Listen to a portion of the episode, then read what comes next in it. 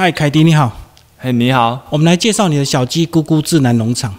先请你自我介绍吧。呃，各位好，我是那个竹山青龙张凯迪。那呃，我本身呢就是小鸡咕咕的农场的负责人。呃，因为呢，在四年前的因缘机会下，然后毅然决然的就是返乡投入畜牧这一块。在这之前呢，我是从事修车的人工做器尾，大概有将近十二年的时间。好，从自愿力退伍之后呢，到呃大车，然后到小车，好，你上那个去当过服务专员。在四年前呢，因为一些原因，哈，就是呃离开了修车的行业。啊，正当想说就是嗯要投入什么产业，因为毕竟家里也有一些可能农农地也可以做，和农农产业可以做，但是嗯不喜欢就是对着茶树讲话，然后我喜欢就是跟人跟动物做互动，对，然后我就想说，那这样子的话就呃养鸡看看，然后用特别的方式来饲养，让。呃，消费者能够吃得健康，然后也可以吃得安心。好，我们先讲你这个修车，那时候是给人家请还是这个创业？呃，修车的时候是给人家请，就是当工哦啥呀？因为呃，我当兵志愿役四年嘛，在装甲部队，哦，就是在后里，然后呃修了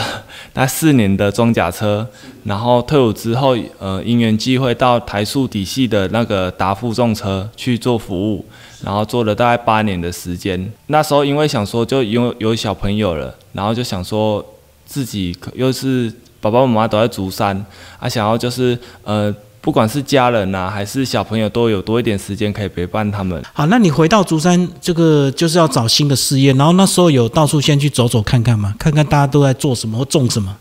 有这呃这个部分呢，就是因为那时候刚要从台中回来的时候，爸爸也很担心说，哎阿弟。等来第三年要你是不是做什么？好啊，因为我们家本来原本也有茶产业，可是呃茶产业的面积没有很大，可是又加上说现在就是之前一些进口茶叶好比较多，所以导致呃像我们在地的茶茶叶可能会受一些冲击。然后爸爸也觉得说，啊你进前大公司都做了好好，啊你等来你都是去找一间公司，那我。那当下我有听听从，就是父亲的一个指令，就是说，哎，先去竹山工业区绕了一圈，因为我们修车的行业跟一般的作业员的薪资待遇有所不同，哦，因为我们属于比较高风险。好，那时候你爸爸希望你先去上班，你为什么就不就就近找竹山的修车？我本身是从事修大车的嘛，那可是对于说小车这一块，我并没有很熟悉。那我我的我那时候因为可能还年轻，也觉得说，哎，我们要找的工作可能比较属于要有挑战，因为我比较喜欢有挑战性的工作。好，因为人讲做欧去了，尤其要修理大车的少年那就少诶。啊，竹山呢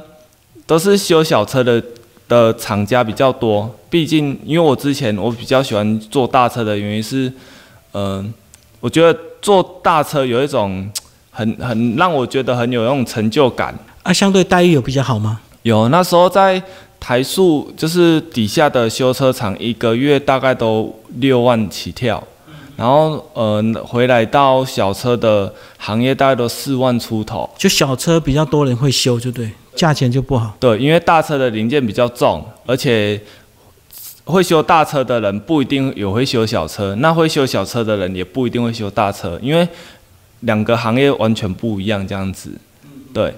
好，那你后来有先到公所去找一些什么培训班吗？或者是什么 一些 公所有些什么什么资源？像我们竹山镇公所的辅导一些工作，可能并没有就是我想要的那种。那我也是自己去竹山工业区绕了一圈哦，比如说一些大大厂的哦，纺织业或做 linking 的。都做业员就对，对对对，然后他他的时间就是要轮班制，然后有时候甚至还要大夜班。那对于我来说，我回些回家的第一个目的就是想要多一点时间陪家人，然后多陪小孩。然后那时候又刚好遇到自己的阿公，刚好就是生生病，好，然后就想说多一点时间陪陪他们。所以你想做正常班？对，不我想做正常班，嗯嗯，对，然后薪薪资的话，大概都在两万多、三万就而已。跟你落差太大。对，跟我所想的落差太大了。那后来为什么决定养养鸡？养鸡的起因呢，是因为我当下呢，就是听，比如说哦，早前一天晚上听爸爸的讲的话说，啊，你可去工业区做这工课安尼就好啊。然后我那一天就是都找不到工作，找不到适合的工作，但是都有去面试跟投履历的，都是等待那个公司的通知这样子。然后我就回来跟太太讲这件事情，说，哎，我今天去竹山工业区绕了一圈哈，工作可能没有我想要的。可是如果真的要的话，可能要到其他比较，比如说市市区，比如南投或斗六那边，而这样子又有点跑比较远。然后就在这个聊天的过程呢，好，就刚好想说，哎，啊，时间可能不早了，然后十点多、十一点，那想要去吃个宵夜这样子。然后呢，我是觉得这也是一个契机啦，然后就嗯到厨房去泡一碗泡面。那我们 台湾人呢，喜欢吃泡面加一颗蛋鸡蛋，这基本的。然、后我都加，有时候加两颗啊。然后就哎，在煮的过程中，我就是从冰箱拿出妈妈今天去市场买的新鲜土鸡蛋，然后就敲了一颗，奇怪，这鸡蛋怎么蛋黄是散的？然后这时候妈妈就过来就说，我就问她说啊，这个鸡卵是不是派去？然后她说无啊，这是嘿红文市啊买的用有机的土鸡仔卵呢，足足贵的一斤，迄阵九十块，一斤九十。然后我就在敲第二颗，结果还是一样的情形。然后我就跟妈妈说：“哎、这个应该是可能不新鲜。”然后妈妈就只讲了一，只回答我一句话说：“你哪下厉害，你赶紧去吃。”就因为这句话，然后让我的呃脑袋就是那个整个启发了起来，就觉得哎、好像养鸡也可以。因为我那时候在跟太太讨论这个过程的时候，我一直在想说，我们要怎么样，就是让自己哦，可以就是发挥发挥专长，哦。啊，因为我不可能说就花了那么多的钱去盖一间修配厂，对，因为修配厂随便投资下去都要破千万，因为你还要那些设备之类的。那重点是修车的那些客人的来源。都还没有，都还没有，嗯。对。然后我就想说，就刚好妈妈也跟我讲这句话之后，我就哎脑子就灵机一动，就很开心的跟太太讨论说，哎，我觉得啊养鸡你觉得怎样？好，因为那时候鸡鸭牛猪羊鹅各个产业各个畜牧产业我全部都考虑过了，就只有唯独鸡的时候，呃，我们那时候是想说鸡它的投入成本好会比那些其他的比较来的低，就是先盖个鸡舍，然后进一些小鸡就可以了，对对对就我那时候的脑袋的想法只是说，哎，我们自己有竹林，哦，有树，有有地安拿，就像呃，可能盖个一间小小的房子，用自己的田就对了。对，用自己的田，哦，然后可能盖个呃大概几呃十几平、二十平，可能养个一一两百只鸡，好、然后让去卖鸡蛋就好了。那时候想法就很天真，可是太太就觉得说要会饲养，然后又会又要会管理，然后又要会创造话题的农场，好、在这一块可能没办法像我想的那么的容易。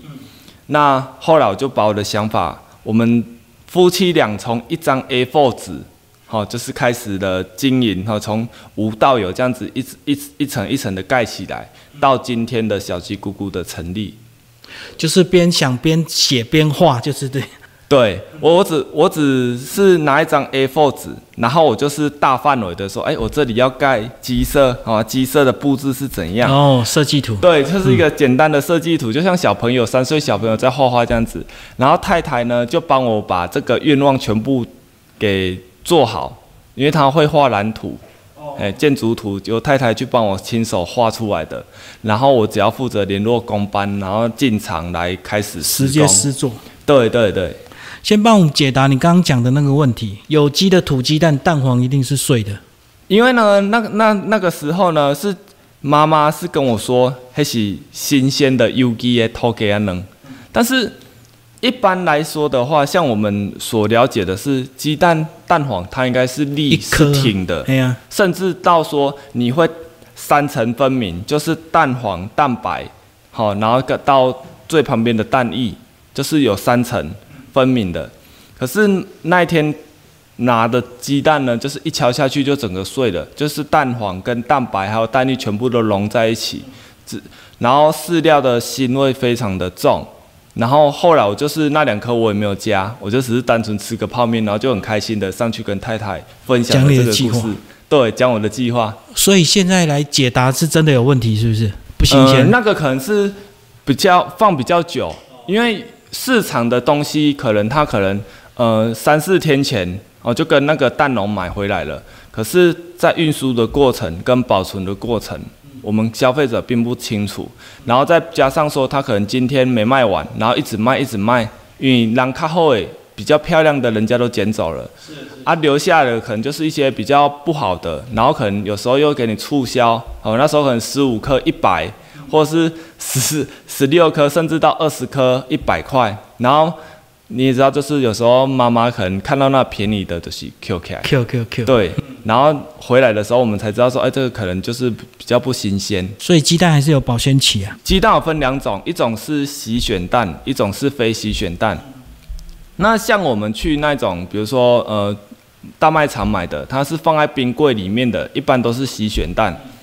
而像那种大概回家大概七天至呃十二天左右就要使用完毕。那以像我们农场在养的就是非洗选蛋，那非洗选蛋的话，基基本常温下都可以放二十五天，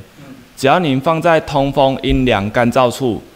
避免就是日照直接铺就是晒在鸡蛋上面的话，不要让它水汽跑进去，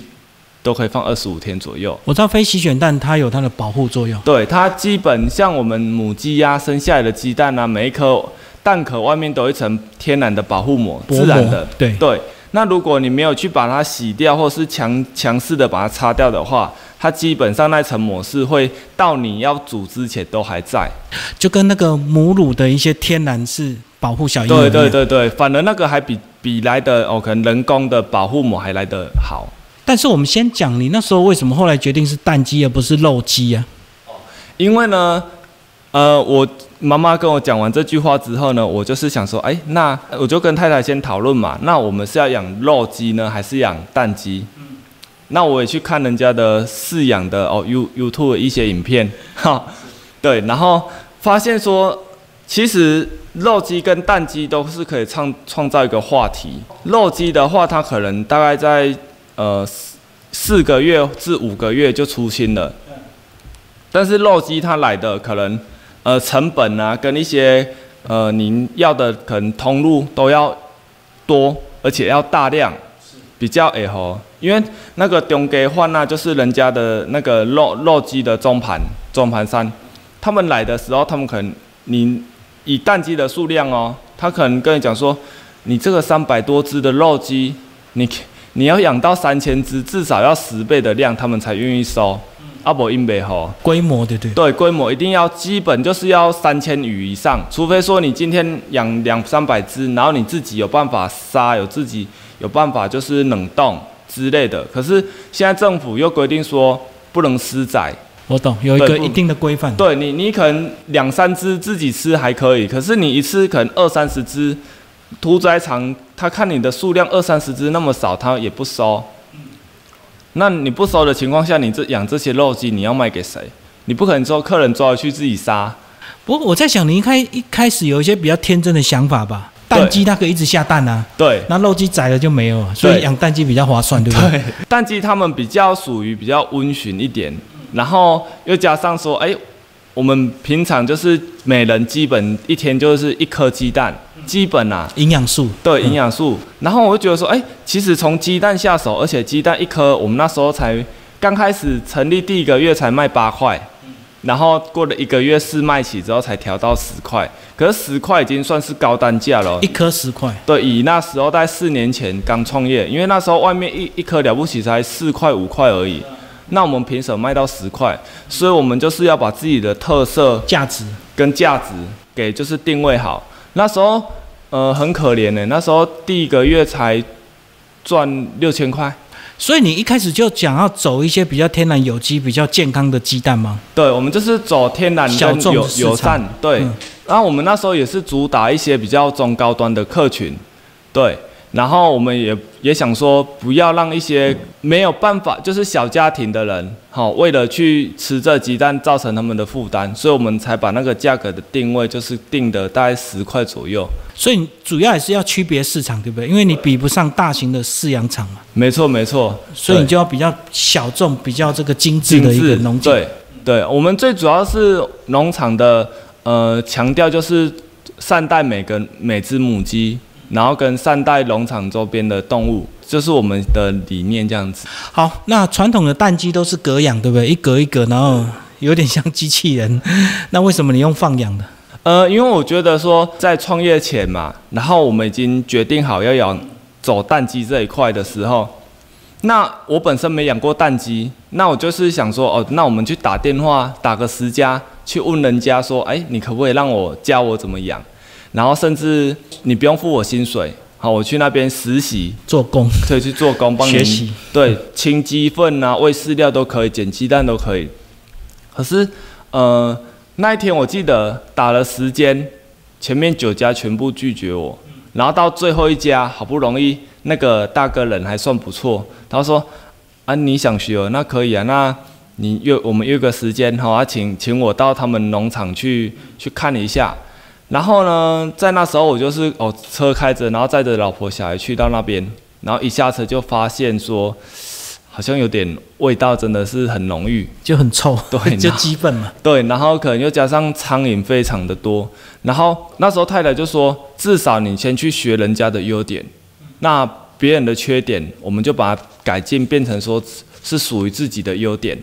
对，这样子你才会好。之外还会更好，所以你就待下来了。我就我就在那边待下来。待多久？待大概四个小时左右。对，我没有，我就是去看一下，因为他自己他也不想要说让不认识的人进去，就先聊聊就对。因为我们呃淡季的这一块市场实在太封闭了，他们不会像国外这样子哦，来我就分享你教你怎么用。可是像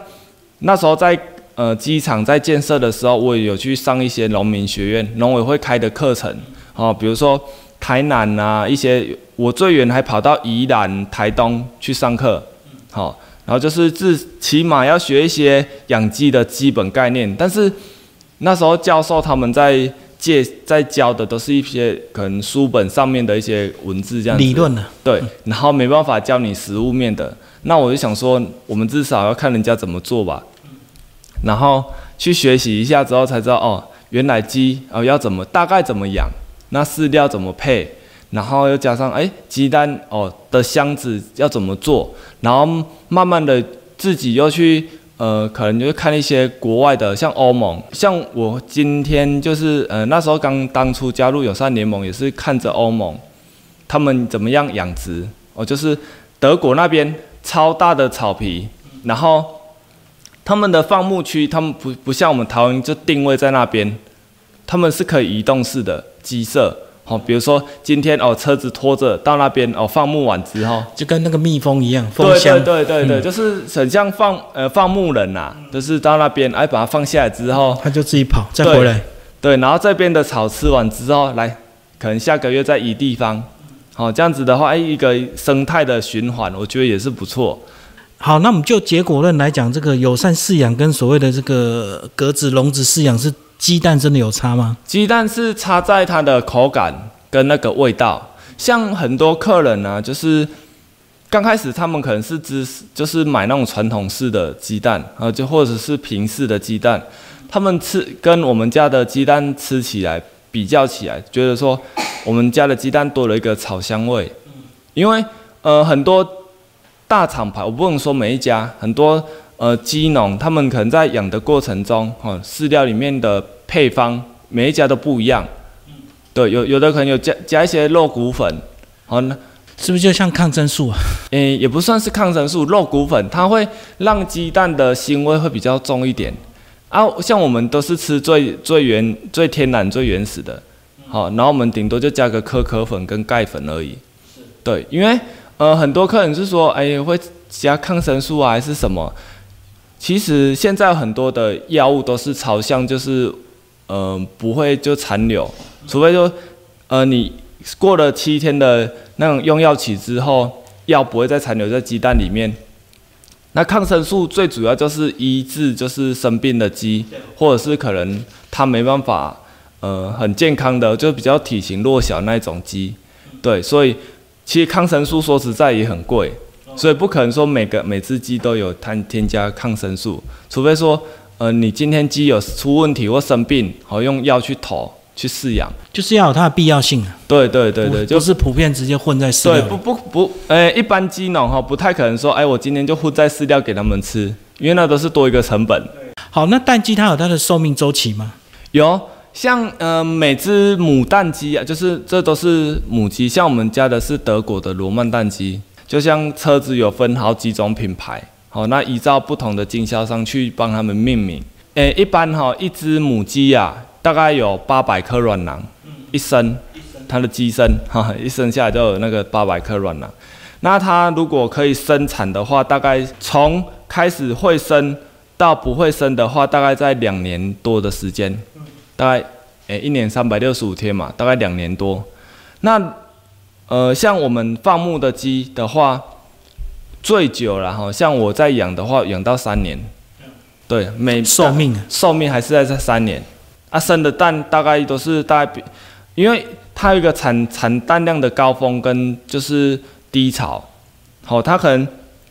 哎，四个月后开始慢慢拉上来，啊，可是到十十大概十个月后，它就产能又开始慢慢下降。好，那这时候可能有一些蛋厂，他们就开始在换羽毛，就是断水断饲料给他们去退毛，人工退毛。对，然后，呃，像我们的话就是不会去做这种动作，因为我们最主要是友善饲养。退毛的意义是什么？退毛意思就是让呃不会生原本不会生蛋的鸡，好、它经过了这一段的痛苦期，人家说地狱招，然后死亡率会大概五成左右，可能一百只可能会死亡大概四十五只至五十只，那存活下来的鸡呢，一周后就开始慢慢的恢复水，恢复饲料，好让他们再开始补补足，那他们就开始慢慢的再生。哦，就必要之二，就为了让它拉回产对，要。拉回那个产能啊。所以呢，市面上各位如果看到有很多什么出生蛋啊，怎样怎样怎样，通常呢都是退完毛的鸡，金母鸡跟退完毛的鸡的蛋壳其实很好分辨，怎么分？蛋壳的硬厚度，像一般的鸡，呃，新母鸡它会比较小，跟弹珠一样的大小，就算让你今天退毛之后。也不可能到那个大小，起码都大概有呃比弹珠还要再大的那种。对，那硬度的话呢，可能就是你敲的是，我觉得它非常的硬，包括你在煎在料理的时候要敲开很难敲开。但是你退退完毛的鸡蛋呢、它可能随便一敲可能就开了，那个厚度就完全不一样了。就蛋壳比较薄，对，蛋壳比较大大。颗，是不是？对，然后加上蛋黄，其实一般看蛋黄就知道了。蛋黄如果你敲下去很大颗，其实都是退完羽毛的。那如果蛋黄敲下去小小颗一一点点这样子，一般都是新母鸡生的。对，然后那个 Q 度跟口感都不一样，完全都不一样。所以新母鸡的蛋相对健康一点，是不是？呃，强调是口感。哦，口感的差异。对，其实不管今天呢、是诶颜色跟那个白蛋啊，不管是红蛋白蛋，哦，它们的营养价值都差不多，只是说在于饲养的方式。哦，你今天呢是让它快乐的生活，放牧式的，或者是养在平式的，哦，他们吃起来的感觉就是第一回馈到消费者的嘴巴，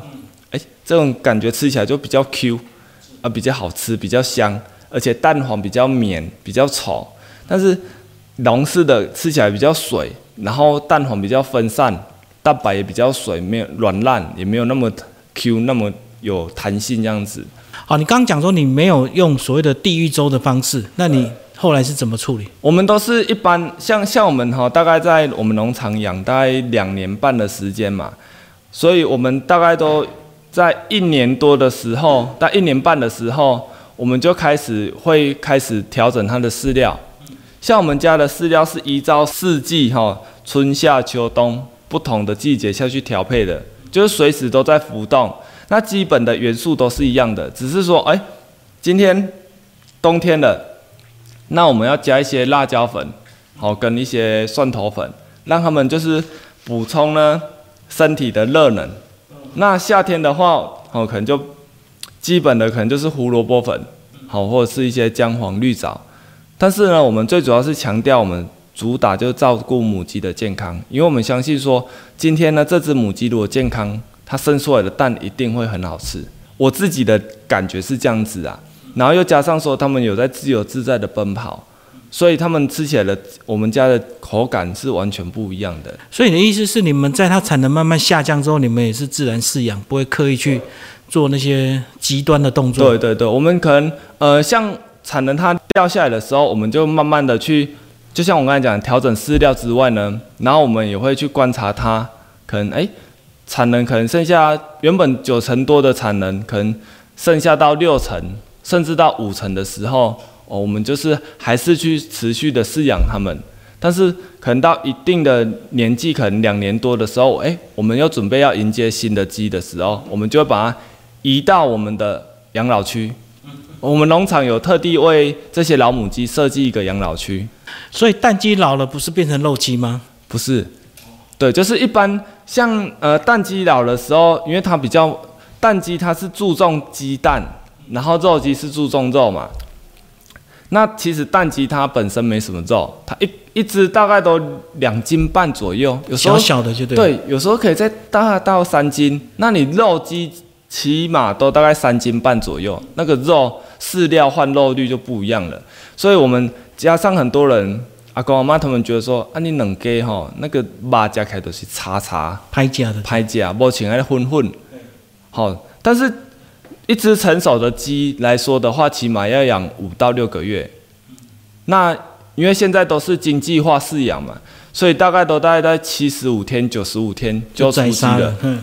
它还没到成年，它可能刚要进入成年的时候就被杀了。所以你的意思是，当蛋鸡两三年后，它就肉就老到已经没有人会去吃它，就对。呃，对，基本上啦，但是还是会有人买。像我们乡下地方嘛，很多阿公阿妈，那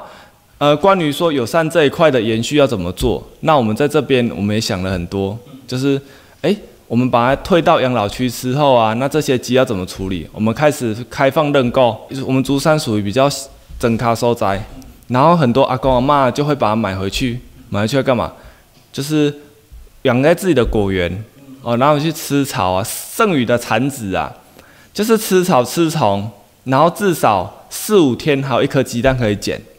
那阿公阿妈他们就觉得一个有一个依托，他们就会说：哎、凯蒂，我给你买鸡哦，今仔日我给你买十只，哦，今仔日生四四五粒鸡卵呢，哦，四五颗鸡蛋对阿公阿妈他们来说就够了、啊。就是有点像宠物一样，对。宠物陪伴，然后那些鸡呢，还会跟着那些阿公阿妈去巡残追，那种感觉，他们主人呢。对他们就会跟我们分享，那我们就从中就是有感受到阿公阿妈他们的的开喜悦，那我们就呃觉得说还蛮欣慰的。一段时间之后，哎，阿公阿妈就是会准备把他们宰来吃，嘿，那时候就可能就是孙啊被等啊，就开始老母鸡嘿炖鸡汤这样。好，你从二零一九到现在三四年的时间，那中间有没有遇到一些挫折，或者是一些什么重大的天灾，或者是比如说野生动物的骚扰？从创立到现在的话，有遇遇过最大的挫折，可能就是鸡蛋不知道卖给谁。对，这是我们我我刚创立的一个很大的纳闷的疑问，就觉得说，因为我们属于比较深山里面，我们也不是什么黄金店面，那我们要怎么样去吸引客人？那我们我那时候的挫折就是，哎，奇怪啊，我生我好，我养鸡养得好，然后场域也有，但是我的鸡蛋到底要卖给谁？这个真的是对于刚创业的人，真的是是一个很迷茫的问题。对，因为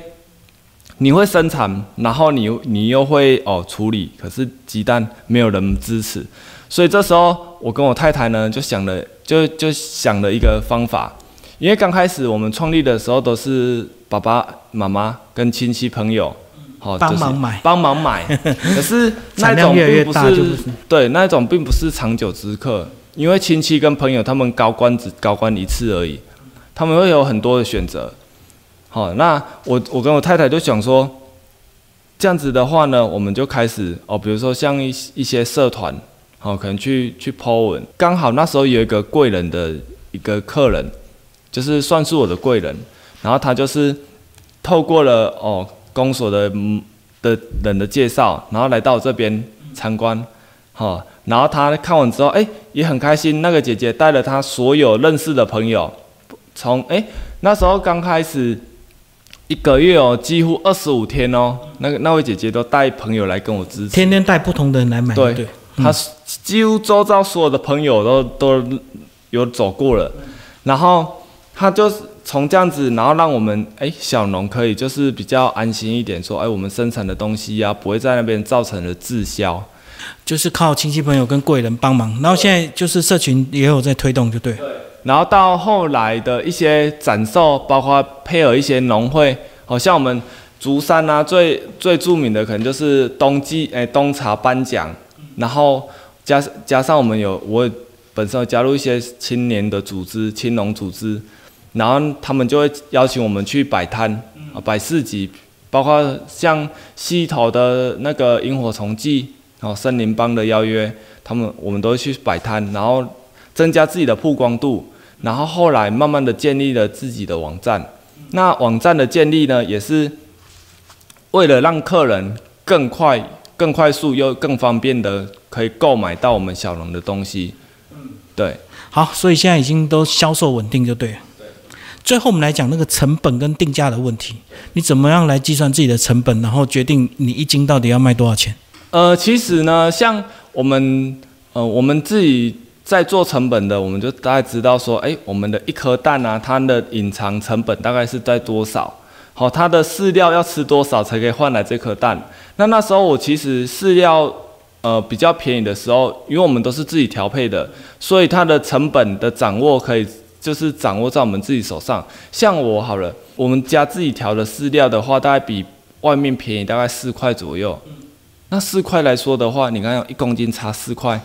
那一百公斤就大大概差了四百400块。四百块左右。对，然后我们一次可能就是省下了两三千块。那我们从饲料，然后到包材，然后到行销，到网站的架设，然后到所有的事情，都是我跟太太两个人，慢慢的去把它一个一个去找厂商啊，去拜托厂商，因为我们的量比较少，所所以那那时候我们也是找了很多家厂商，然后也很感谢说那么多家厂商愿意支持我们的小农，因为他知道说啊，你们就像纸箱好了，纸箱我们一次可能只做两百个、三百个，我们就可以用大概六个月至整年了。可是你想哦，他们一般造纸厂一次下去可能开模就一，起码都一千个，他们才比较不会说浪费那些跑跑水，呃，人工招追算。所以也很感谢说很多厂商，然后愿意就是帮助我们小农。所以我要说的就是说，呃，今天呢的所有的成本呢，我们有办法去掌控之外呢，然后定价的话呢，我们也是把成本所有扣除之后，然后自己能够赚自己该赚的的钱的利润之外，其余的就回馈给消费者。像现在啊遇到的一些可能目前今年到现在的一些蛋荒，很多客人像外面的物价都齐涨，那很多客人也说，凯迪，你的十块钱的鸡蛋，你从四年前调整后到现在都没动过，那你有没有想要再调整？我都直接跟客人讲说，因为呢，在这还没发生蛋黄之前呢，你们都愿意用十块来支持我了，那这时候是我该反馈给你们。所以目前还是一颗十块。对好，谢谢我们的凯迪。对，好，谢谢。